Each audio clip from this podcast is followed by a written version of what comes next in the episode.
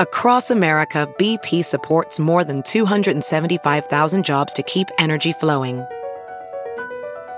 Jobs like updating turbines at one of our Indiana wind farms and producing more oil and gas with fewer operational emissions in the Gulf of Mexico. It's and, not or. See what doing both means for energy nationwide at bp.com slash investing in America. It's Kaley Cuoco for Priceline. Ready to go to your happy place for a happy price? Well, why didn't you say so? Just download the Priceline app right now and save up to 60% on hotels. So whether it's Cousin Kevin's Kazoo concert in Kansas City, go Kevin, or Becky's Bachelorette Bash in Bermuda, you never have to miss a trip ever again. So download the Priceline app today. Your savings are waiting. Go to your happy place for a happy price. Go to your happy price, Priceline. The following is a production of the Motor Racing Network, the voice of NASCAR. The Motor Racing Network presents NASCAR Live. White flag is in the air. One to go for Chris Buescher. That battle for second is the best thing for Buescher. He drives away from Denny Hamlin and Joey Logano. Final time in turn one and two. Half a lap away now from RFK Racing rejoining the ranks of the NASCAR Cup Series winners. Here comes Chris Buescher all oh, Final time out of turn four. Off turn number four, the fans are waving their hats. Checkered flag is in the air. Chris Buescher wins the Cookout 400 at Richmond Raceway. You know, I just uh, I felt like the spring race were actually pretty decent, and um, you know just didn't have everything go our way, and that was just textbook execution from everybody. Um, clean day, good strategy, good pit stops, good choices, and uh, and that guy's here to victory with our Fast Mustang. So I, am uh, just feel like the, the hot slick weather it, it, just lets us move around, chase what we need to uh, have that speed in our race cars. NASCAR Live is brought to you by Toyota. For the latest Toyota racing information, visit toyotaracing.com. From the MRN studios in Concord, North Carolina, here is your host, Mike Bagley. Everybody. Welcome to another edition of NASCAR Live here on the Motor Racing Network. Mike Bagley and the entire MRN crew here with you as we get ready for a big racing weekend at the Michigan International Speedway in those Irish hills of Michigan. Before we get there, we're going to relive the Cookout 400 with a brand new edition of an MRN NASCAR Live backtrack. It's going to take you back to Sunday afternoon there in the Commonwealth of Virginia. Bubba Wallace will join Kim Coon to discuss his push to the playoffs with four races to go in the regular season. Also, where Kyle Rickey caught up with Josh Berry to discuss his Xfinity season and how he's preparing for his jump to the NASCAR Cup Series next year. Plus, we'll break down Ford's dominance at Michigan and a whole lot more. But first, Kyle Rickey is here with a check of the latest headlines in NASCAR. Kyle? Mike, the first domino has fallen in regard to the future of NASCAR's media rights. The organization announced that the NASCAR Xfinity Series will have a new television network partner starting in 2025. The CW will be the exclusive home for the series as practice, qualifying, and the races will all be broadcast on the free over the air network. NASCAR's own in house productions group will produce and broadcast the events. The deal was inked for seven years and will run through the 2031 season. Over the weekend in Richmond, Ty Gibbs' pit crew made history. Joe Gibbs Racing announced that the 54 team clocked the fastest four tire and fuel stop in NASCAR history with a time of 8.54 seconds. This isn't the first time this crew has turned heads this season, as the 54 team won the Pit Crew Challenge during NASCAR's All Star Weekend at North Wilkesboro Speedway in May. Alpha Prime Racing will have a driver with plenty of experience behind the wheel when the NASCAR Xfinity Series takes on the Indy Road Course. IndyCar veteran Conor Daly has announced that he'll compete for the team at his home racetrack. Daly will compete in the number 44 AAN Adjusters Chevrolet Camaro next weekend. And late model standout Lane Riggs will make his Spire Motorsports debut at Lucas Oil Indianapolis Raceway Park. It will be Riggs' sixth NASCAR Craftsman Truck Series start as he'll pilot the number 7 Infinity Communications Group Silverado in the T Sport 200. Mike? Thank you, Kyle. Coming up, we'll revisit a hot and sunny day of racing at Richmond with another edition of a NASCAR Live Backtracks.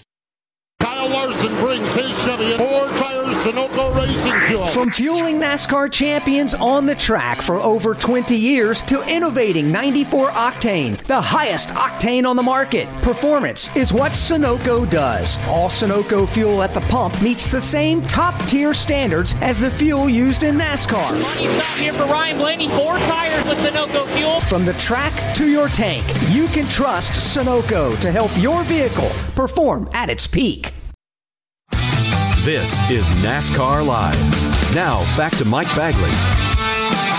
Welcome back to NASCAR Live. This past weekend at Richmond Raceway, the NASCAR Cup Series went short track racing on a hot and slippery racetrack. Not only was it a fight to stay cool, drivers and crew chiefs did all they could to find the winning strategy during Sunday's contest. Let's relive all of the twists and turns from the Cookout 400.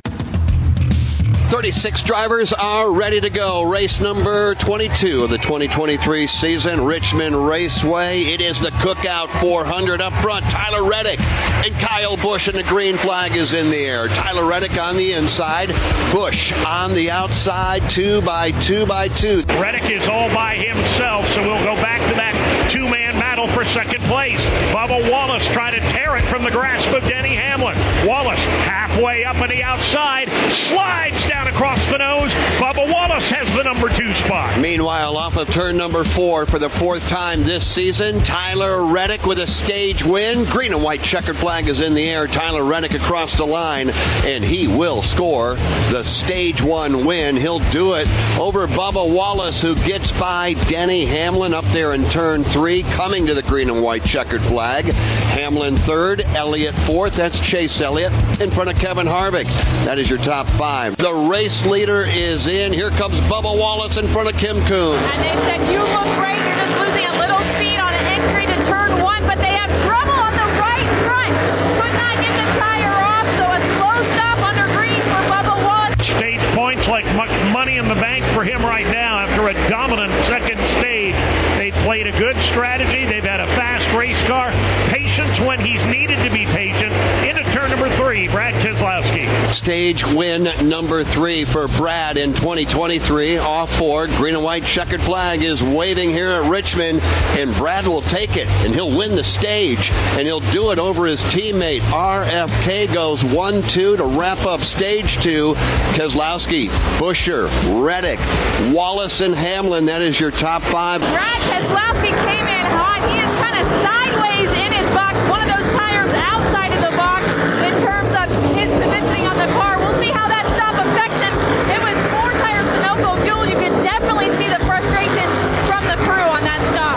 is Brad?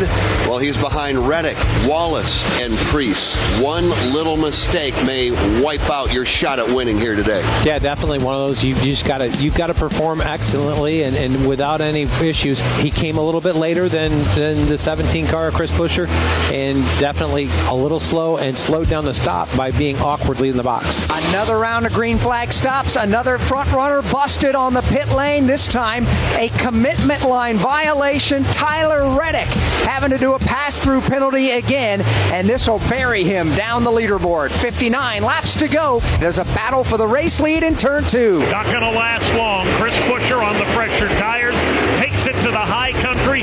Motors smartly past Martin Truex Jr. Chris Buescher back to the top of the heap on lap three, four, eight. Oh, we've got contact. Suarez around. Noah Gragson has spun. Daniel Suarez right in turn number four, and we've got the caution flag that Chris Buescher did not want to see. Dave, Noah Gragson, Daniel Suarez get together over in turn number four. Unbelievable. Exactly what Chris Buescher could not afford to see. Daniel Suarez refires the car. He's back underway after he tangles with Noah Gragson in turn four. Caution on the speedway for just the third time today. There'll be three laps to go here this afternoon in the Cookout 400. Pace car to pit road, crowd on their feet, and here we go. It is Buescher on the inside, Hamlin on the outside. Green flag is in the air, and Buescher is gone like a rocket. Ryan Preece will try to fill the hole to the inside of Denny Hamlin. Chris Buescher gets away quickly with the number one spot. The battle's going to be for second. Preece to the inside on Denny Hamlin. Denny thought about peeking to the outside on Buescher. Buescher took it all the way to the wall to make sure that wasn't going to happen. White white flag is in the air. One to go for Chris Buescher. That battle for second is the best thing for Buescher. He drives away from Denny Hamlin and Joey Logano. Final time in turn one and two.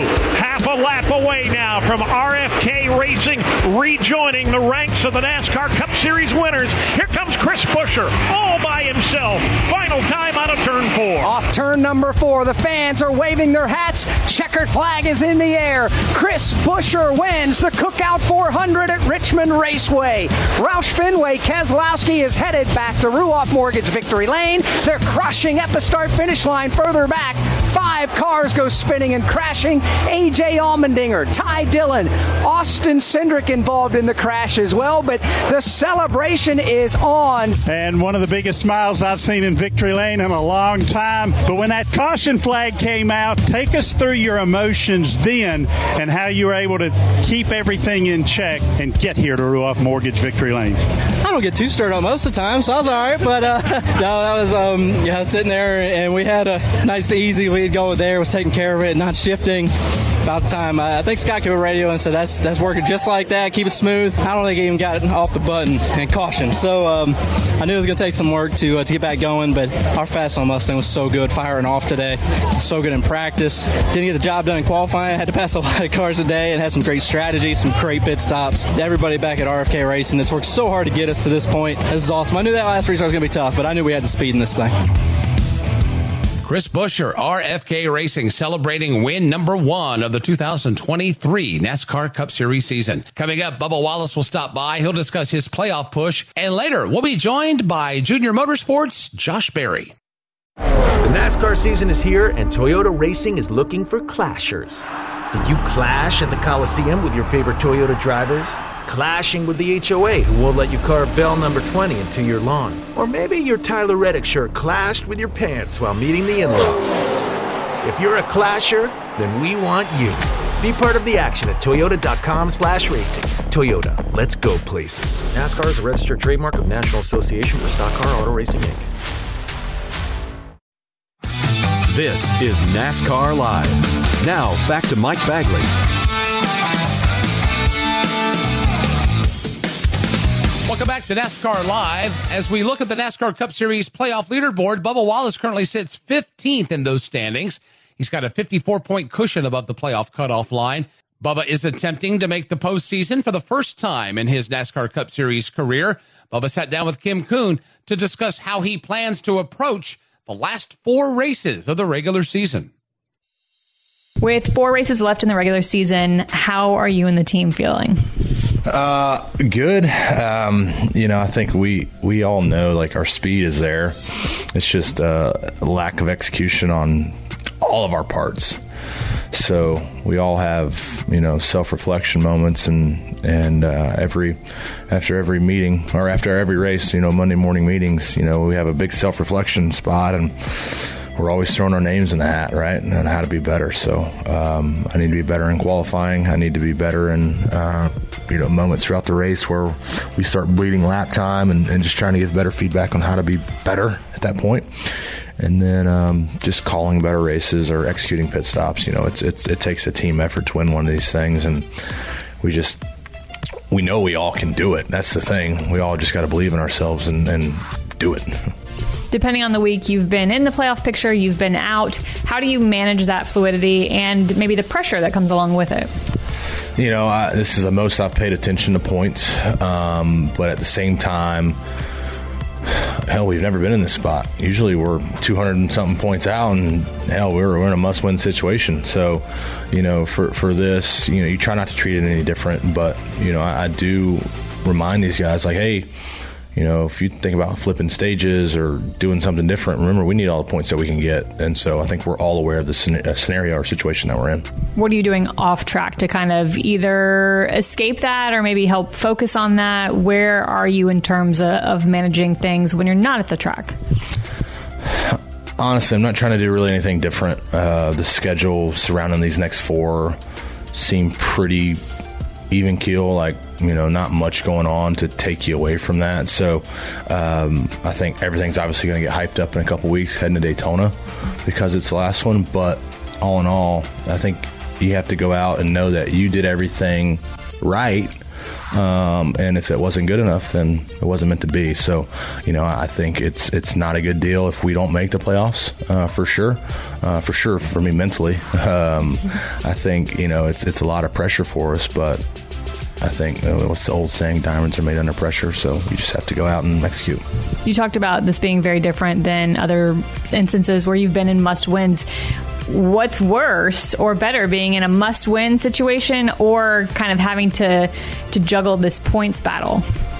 Well, we've never executed on the must-win situation, so uh, I, I, think it's better to show like, okay, these guys have given up a lot of points or climbing their way back up, but just beating the rest of the guys. Uh, so I think that's important for these next four weeks is is is finishing ahead of the guys that were racing uh, for points and and and showing like okay even when their backs against the wall they can they can come back and battle. This weekend's a great opportunity to do it. Last year at Michigan, won your first career Cup Series pole, finished second to Harvick.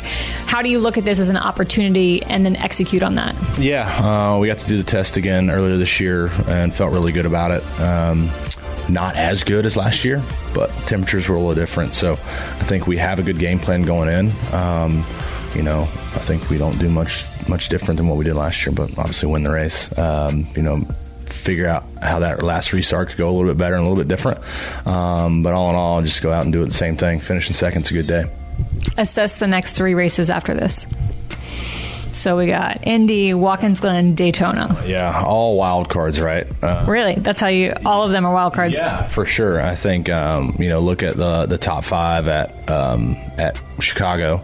Um, you know, sprinkle those guys in for the next two weeks, and and then Daytona. You never know what could happen, right? I mean, it was wild last year. Um, so it, it's an opportunity for any one of us to, to get a win. I mean, how we finished fourth at Indy.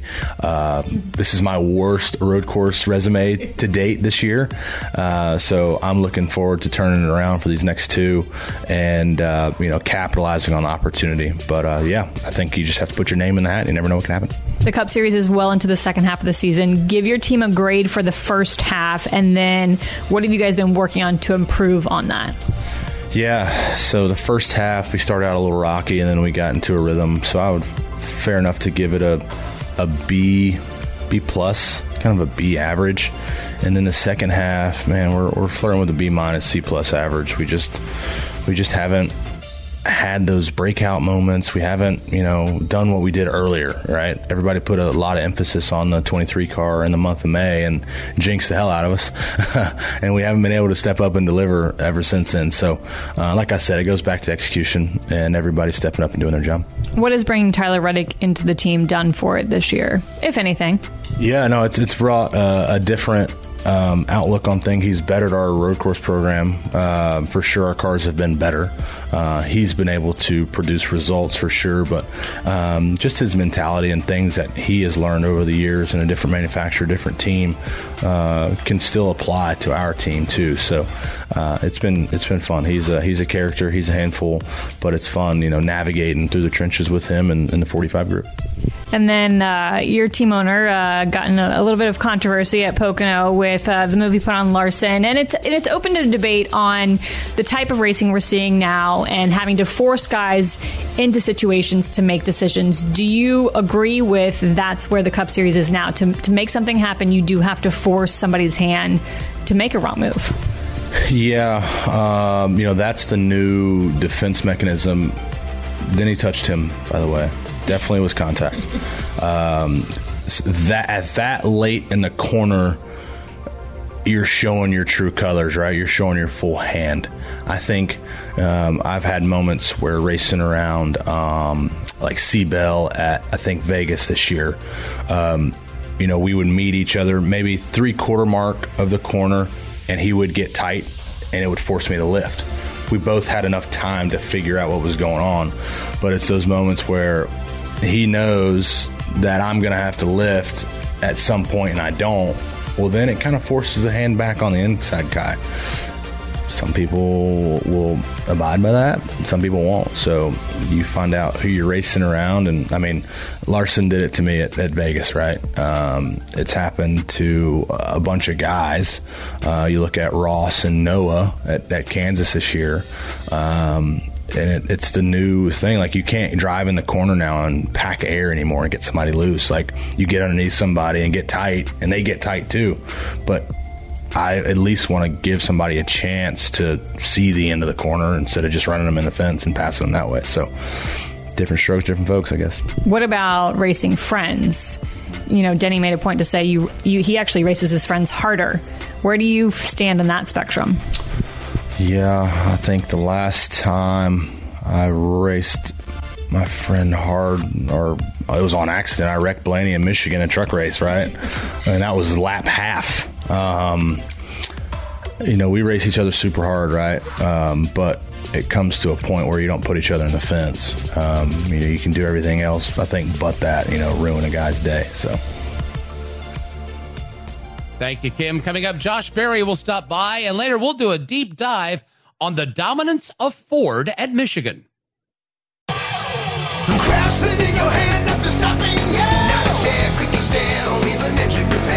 Craftsman in your hand, nothing stopping, yeah. Not a chair, quick stand, or even engine repair. Craftsman in your hand, nothing you can't do. Like your lawn, Mickey John, or that kitchen add-on. Craftsman in your hand, nothing stopping, yeah. From outdoor care to home and auto repair, do it with Craftsman. Find the tools, equipment, and storage you need at your local Lowe's, Ace Hardware, or Craftsman.com. This is NASCAR Live. Now, back to Mike Bagley. So glad you're with us here on this week's NASCAR Live. You know, last season, Josh Berry won three races in the NASCAR Xfinity Series. This year, he's winless, but sits fifth in the point standings. What's different? Our Kyle Rickey caught up with Josh to discuss that and how he's preparing for his jump to the Cup Series next year. Mike able to catch up with NASCAR Xfinity Series driver and playoff contender right now, Josh Berry here as we get set to make that final playoff run. Hard to believe it's uh, about a month away. Josh, how would you first off sum up your 2023 season? I know still looking for that first win with the playoffs lingering here about five weeks out. Yeah, I mean it's been a yeah it's been a challenge. I think at least in, in compared to what we had last year as a company. Obviously, it's been a little bit more of a challenge for all of us as a whole. Um, but I feel like even going into this, you know, late summer into the playoffs, I feel like I feel a lot better about where, where we're headed, and I think that um, you know we have really good direction right now going forward. And you know we had a really really strong run at Pocono. You know we weren't able to close that one out like like we deserved, but you know the the speed and and speed and pace that we had during the race is something you know to really focus on and, and be proud of. So I think um, you know the next few weeks are going to be a challenge with all the you know road courses. You know Daytona's coming up, but you know really we're kind of have you know we obviously had Pocono and, and Michigan again circled. Kansas is in and some of the uh, you know kind of as the bread and butter once we get to the playoffs. I feel like to if we can get those tracks fixed, then I think we'll be able to make a, another run towards the final round. You mentioned company as a whole, little some struggles this year. How's morale right now, just within the organization? Everybody's working really hard. It's tough as as a racer and really as an experienced racer. You know, I would say myself that even you know in my past short track racing days, man, it's tough sometimes when you have such a successful year to, to back that up, right? And, and and I think that's where we're at a little bit as a company. Obviously, a lot of personnel changes, rules changes, and, and everybody else was working hard to catch up to us. And it seemed like we lost our way a little bit in the beginning, but I feel like as we've gotten through this summer stretch, we've all, you know, morale is up and, and we're pulling the same direction and we're making our cars better and we're racing better. And, and even though we haven't capitalized on that yet, I think you can definitely see the uh, the light at the end of the tunnel, and, and that's where we feel like we're at right now. You raced to the championship four a year ago at, at Phoenix through the playoffs. What did you learn about racing for a championship in this series a year ago that maybe you could use this year? Well, I think you know the playoffs are unique, right? In, in the side of you know each round is so unique with the you, you know the first round you, know is a little bit of a wild card, I guess, in a way. Really, you just need to not trip up in that first round. You just have to be solid, not make any huge mistakes. You know, get get some stage points, get some solid results. You know, keep keep the car out of the wall, and and then once you kind of get to that the second round um, the Homestead, Vegas, Martinsville, right? Like that's your, you know, you, you got to be in position to win, and and ultimately that's where we're at uh, with our team right now. Is you know we need to get ourselves in position to win, and that's what we did last week. Led a ton of laps. Car was super fast. Was in in position to win that race, and that's what you need when you start the playoffs, right? Because you know I would love to be sitting here on a pile of playoff points, but we're not. And I don't really, you know, obviously you would love to have them, but, you know, the regular season champion didn't make the Final Four last year. You know, there's no guarantees once you get to that point. You got to be able to, to lead races and win races to make it to Phoenix. You mentioned Michigan a little bit ago, going back there, uh, two mile high speed oval. Obviously, you run well there. What is it about that high speed racetrack that uh, that you enjoy? Yeah, I don't know. All the the bigger style intermediates have seemed to be good to me um, over the course of the years. You know, even the mile and a halfs.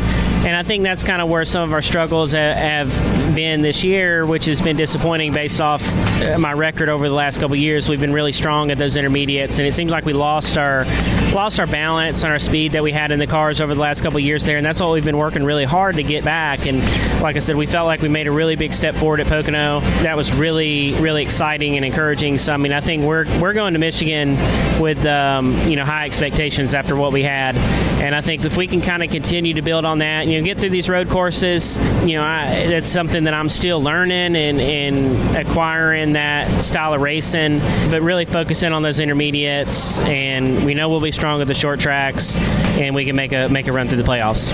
Speaking of the short tracks, it was three years ago. We were chatting with you as the NASCAR National Series champion. Uh, what does that say about the ladder system here? You know, going from the short track champion to next year, the sport's top level.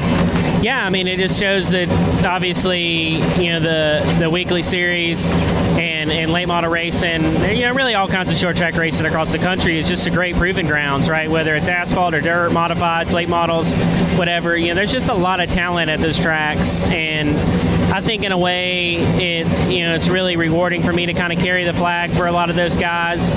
And they're grinding it out and racing at that level, and you know maybe they can see a little bit of themselves in, in me and the success that I've had. But you know it's it's tough to make it to this level, and, and um, you know uh, it's something. A lot of things had to go my way ultimately to get to the Xfinity Series, and then even now the Cup Series. So it's been a really cool journey, and you know I always love watching those races and being a part of them when I can. Have you started, and, and if not, when will you start to begin to kind of ingrain yourself in, in your deal for next year at SHR? I think you know I already had a, a really good relationship. I feel like with Rodney, and in that sort of transition, I feel like is is going to be pretty seamless. I feel like working with him. Um, obviously, adapting to Cup racing and a new manufacturer is probably going to be more of the challenge to me. So you know, a lot of it, you, know, I've been I've been to the shop. You know, we started working on some seat stuff. You know, they're asking some questions here there, fire suits. You know, working on the e- easy stuff that we can knock out of the way. But really, all the all the real work will start once once this season's over, right? Because I've been at Junior Motorsports for over you know 12 years now, and and we want to end this strong. You know, without a doubt. We we're all lacking no motivation to get to victory lane, and no make motivation to go through the playoffs and and get to Phoenix with an opportunity to win a championship. And really, for us, you know, anything less than that is is, is going to be a failure. So we're all working really hard to make sure that that we keep our eyes on that. And you know, once we get to November, then we'll we'll turn the page onto you know what's going to be a Cup career for me. How will the, the starts that you had in the Cup Series earlier this year help you next year? Obviously, finding success, finish second at Richmond. Yeah, I think you know it was a, it was a great opportunity, and the reality of it is, is I got a, you know, I, I spoke to this at our announcement. You know, I was in the midst of uh, conversations with them, and it was a full fledged audition in, in real time, right? So I feel like I learned a lot about how Cup racing is going to be. Um, you know, I'm really excited for that challenge. I think it's something that I'm prepared for, and I know most of all that I'm going to have a great group, right? Uh, the group that Kevin and, and Rodney and everybody at Stewart Haas has assembled over the years is a top-notch group, and that's what I'm excited for. To know that yes, I'm going Cup racing, but to go to an established group like Rodney's formed with the four team, it just eases my mind a lot headed into that. You know, I know that they're going to be excited and and ready to help you know move me, you know, help continue to grow me as a driver and do all the things that you know I, I learned throughout my time at HMS that, that I need to, need to work on. And, and I think you know once we get to next year, we'll be prepared. Thanks for your time. Best of luck the rest of the season. Yeah, thank you, man. Thank you, Kyle. Coming up, we'll break down Ford's recent dominance at Michigan, and later we'll preview all of this weekend's on track action at MIS. As a professional welder, Shayna Ford uses Forge FX to practice over and over, which helps her improve her skills. The more muscle memory that you have, the smoother your weld is. Learn more at meta.com slash metaverse impact. This is NASCAR Live. Now, back to Mike Bagley. Welcome back to NASCAR Live. Over the last eight NASCAR Cup Series races at Michigan International Speedway, a Ford has claimed the checkered flag in each of those races. Why has Ford been so dominant at that racetrack? Our Jason Toy is here to help provide us with an in depth explanation. The Heritage Trophy will once again be on the line this Sunday afternoon as the NASCAR Cup Series returns to the Irish Hills of Michigan to the Michigan International Speedway. Dating back to June 2018, a Ford has ended up in victory lane each time the series has visited the Irish Hills. It started with Clint Bowyer, who ended the three race run by Kyle Larson and Chevrolet as he held off fellow Ford driver Kevin Harvick in a rain shortened race. You know, the rain came just in enough time. I was trying to hold him off. I was cutting him off and taking his line away pretty bad. Um, you know, I mean, if it wasn't for a win, you wouldn't be doing that. But he was so much faster than me in one and two. You got down to three, and you just had to take his line because that bear was coming. Yeah, the two tires just put you in position, but you had to hold off the guy who has been the best all year long. Take us through that first lap going back to green and what you had to do to keep him behind you. Well, first of all, he almost cleared me off at two, and it had been, uh, you know, rode off into the sunset again for the four car. I was able to just get by him because he left me room and was courteous and, and a good teammate. The win would be the 10th and final victory of Bowyer's NASCAR Cup Series career. Two months later, Harvick would capture the victory that he fell just short of in June, racing his way to victory lane to make it back to back victories for Ford and a clean sweep of MIS for the 2018 season for Stewart Haas Racing. Well, the competition has thrown about 100 different strategies at him today, trying to catch Kevin Harvick, but nothing short of slashing the tires on the Busch Light Ford was going to get the job done this afternoon. Kevin Harvick off turn two to the back straightaway for the final time. Riding in the tire tracks in the lap car of Chris up the back straightaway into turn three for the final time. Kevin Harvick positions that Ford right to the bottom of the racetrack, one turn away from the checkered flag. Total domination again for Kevin Harvick and his team. He'll bring that Ford off turn number four and take it to victory lane. The Heritage Trophy was first introduced in 2013. That year, Joey Logano, alongside crew chief Todd Gordon, won the first ever Heritage Trophy. Six years later, Logano continued Ford's streak. Logano brings him back to the corner. One car length in hand. Here comes Kurt. He'll look to the inside. That will swing to the high side in four. Ford versus Chevrolet at the front of the field. Logano at the front, off four. Kurt looking one last time. Diving down to the inside won't be enough. Logano across the line, winning for the third time here at Michigan. The 23rd win of his career. The dominant car out front at the end. The recent dominance by Ford sponsored teams can simply be explained by the dominance of Kevin Harvick at Michigan. Harvick followed up his win in 2018 with three straight victories at Michigan, the first coming in the Consumers Energy 400 in August of 2019. Harvick later swept both the 2020 races, which were held on back to back days due to the impact of the pandemic had on scheduling that season.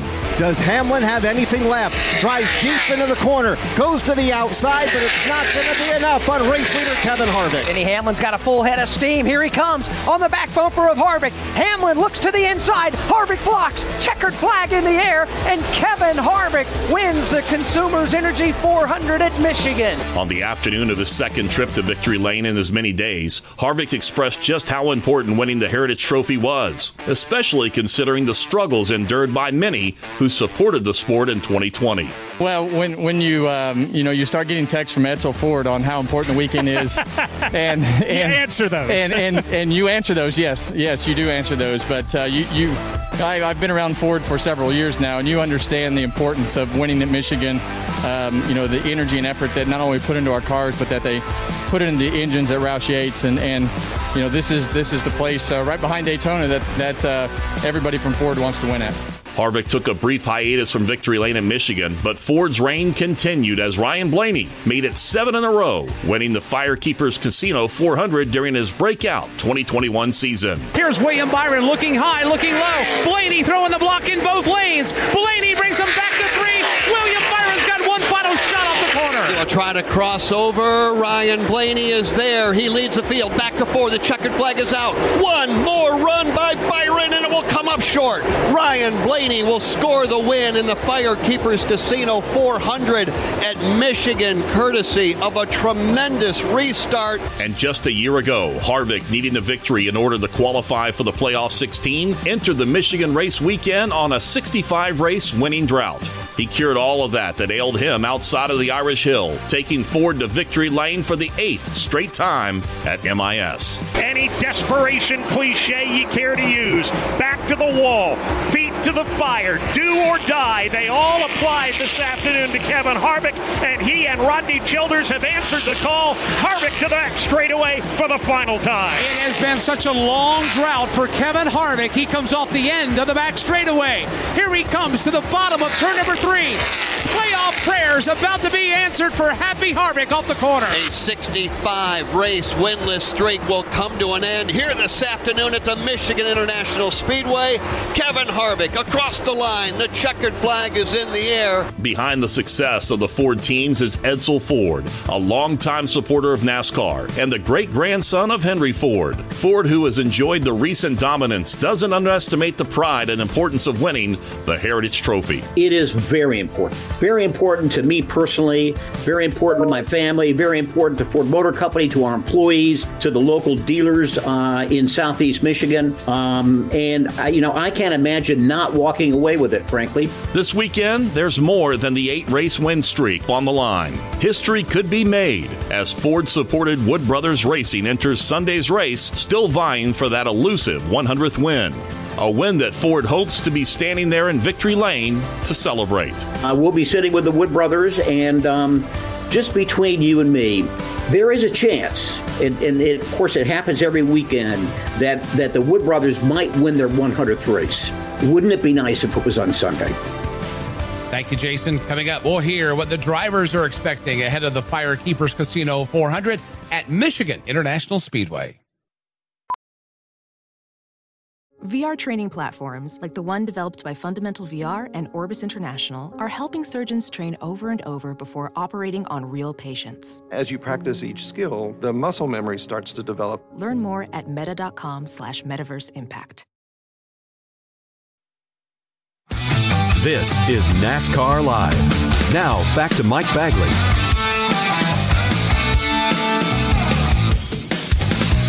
Welcome back to NASCAR Live. The countdown to the playoffs is on. We've got four races remaining in the regular season.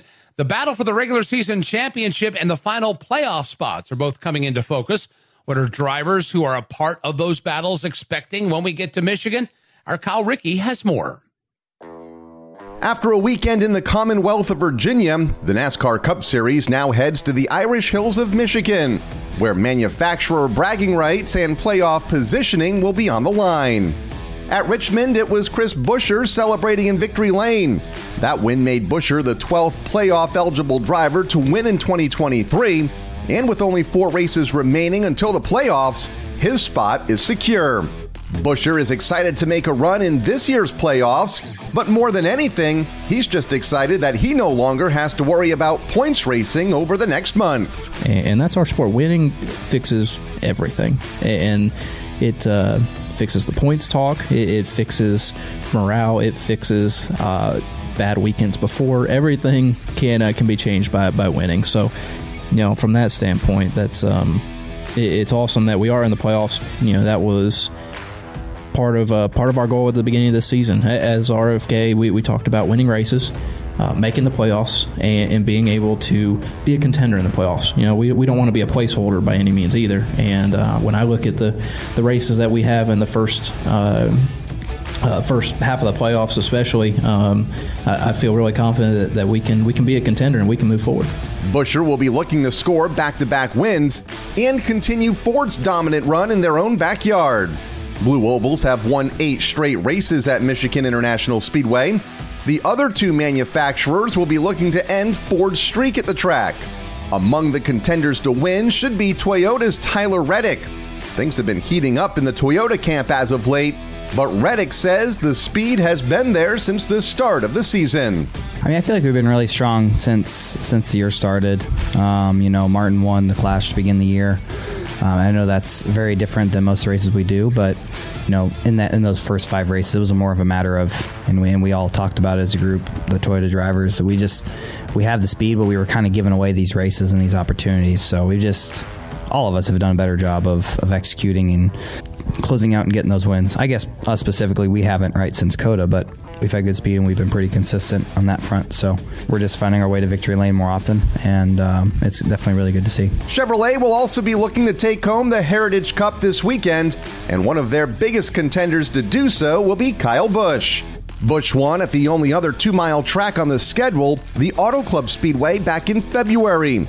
And while Busch expects to be fast at MIS, he says what he was able to do in Fontana won't necessarily apply this weekend. Completely different racetracks, even though they're they're two miles, same distance. Um, man, Fontana and Michigan are so so vastly different from each other. But you know, I'm looking forward to it. We've had good speed at the at the fast racetracks this year, the mile and a half, the two mile speedways, so uh, even the two and a half miles. So I would like to think that uh, we've got a good shot going to Michigan. I remember I think running second and third with the, the eight car there last year um, with Reddick. He was fast, we were fast, and so uh, we both had good cars. And, and unfortunately, I got caught up in a wreck early on and didn't get to finish. But um, you know, seems like they've got a good baseline package for that place, anyways. And so I'd like to think that we'll be fine. The other major storylines this weekend beyond the battle between the manufacturers will be the battle near the playoff bubble.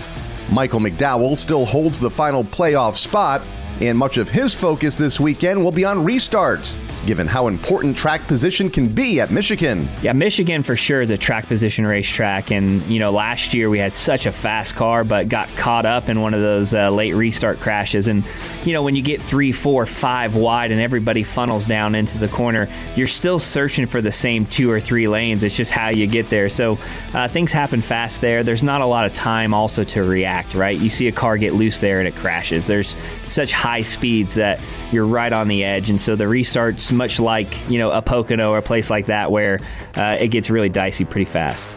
The driver who is directly behind McDowell in the standings is rookie Ty Gibbs. The Joe Gibbs Racing driver trails McDowell by 18 points, but heads into Michigan optimistic given that he won there in the NASCAR Xfinity Series a year ago. The driver of the 54 car is also looking forward to feeling the sensation of speed that Michigan presents. Yeah, I think you do a little bit. I think uh, it'd still be nice if we had like 200 horsepower in all of our cars, right? But uh, it's it's definitely one of the faster tracks and, and one of the more aero dependent tracks. So track position is really important. Um, but Michigan, I feel like was, has been pretty good to me. Won the Xfinity race last year and finished 10th in the Cup Series. So um, it's uh, it'll be really cool. Just behind McDowell and Gibbs is AJ Allmendinger. Even after starting at the rear of the field because of missing practice and qualifying at Richmond, Allmendinger still only lost five points to McDowell, now trailing him by 22 points. Like Gibbs, Allmendinger is also a former Michigan winner in the Xfinity Series. Allmendinger says that the win gives him confidence heading to the Irish Hills but that isn't the only reason why he feels he can have a good run. Anytime you have success at a racetrack, whether it's you know Xfinity and then you go to Cup or or you know vice versa, it gives me confidence to know that at the end of the day that you can get the job done in, in that scenario. But more than anything, it's the speed that over the last eight to ten weeks that we're starting to get back in the race cars. You know, the beginning of the year was a, a challenge. We just we had really not a lot of speed at, at most places we showed up to, and now, you know, a lot of these racetracks we're we're I'd say fairly competitive or really competitive. So Michigan is a racetrack that, you know, I feel like from last year's setup that Noah ran, we can build off of. keep building the same speed in the race cars, you know, we can go up there and, and have a, a really solid run again there. So, which manufacturer takes the Heritage Cup? What driver will be celebrating in Victory Lane? What will the playoff bubble look like with only three races to go in the regular season? Those questions will have answers after Sunday afternoons. Fire Keepers 400. That Michigan International Speedway preview was brought to you by Whelen Engineering. Whelen Engineering, a global leader in the emergency warning industry, has been manufacturing in America for over 70 years. We never left, and we're here to stay. Coming up, we'll flash back to the 1981 Gabriel 400 at MIS. This is NASCAR Live. Now, back to Mike Bagley. Welcome back to NASCAR Live. This week, the MRN Time Machine is sending us back to 1981 for the Gabriel 400 at Michigan, where a NASCAR legend put on a show. And there's just about a car length separation, Eli Gold, between the front three. Right there, it's very tight. Earnhardt again going a bit higher in the turn. The lead automobiles going past Joe Boer, likewise past Cecil Gordon. Again, Waltrip is the leader. Baker second, Earnhardt third. Benny Parsons fourth, Yarborough fifth. Then comes Harry Gant, Bobby Allison, and Richard Petty. In fifth position, where Yarborough is, he's right on the back bumper of Benny Parsons, pushing him almost into the turn. Waltrip brings them through again low in the groove. Baker down low and continuing to go high is Dale Earnhardt out of four. As they work their way out of four and back to the start finish line, whoever wins this one is going to have to have a little help from somebody behind. One car cannot pull out and simply pass the rest of the field or even that front car. Benny Parsons told me yesterday two cars working together can sometimes run down the leader. Those two cars can, can draft right by. So, uh, yeah, if there's three cars battling for the lead near the end, then it's really an open race as to who's going to win because if the second car does pull out to pass, then the third car is going to pull out and pass, try to pass both of them. So then you're going to go in the corner three abreast, and that's uh, makes it very interesting. While we were listening to Benny Parsons, Kyle Petty begins to smoke heavily through one and two. He shuts it down off the second turn.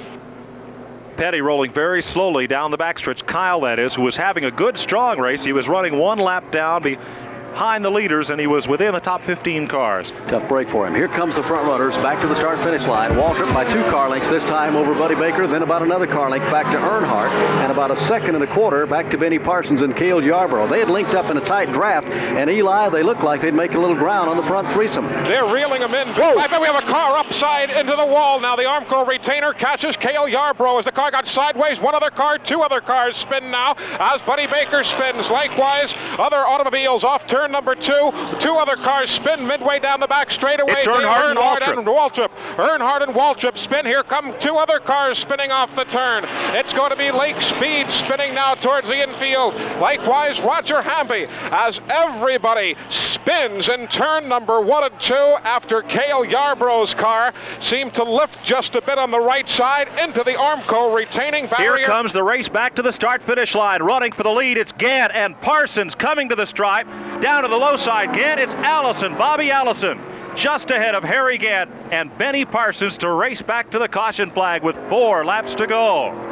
Cale Yarborough goes by the line, and the right front tire looks like it is bent in with a sheet metal on that car. He may be able to get back on pit road and get back out. The car still running at a pretty good rate of speed, but this late caution flag, the seventh one of the day, involving all those cars over in turn number two, has really changed the complexion of this one. You can hear more of that race in our classic races section at mrn.com.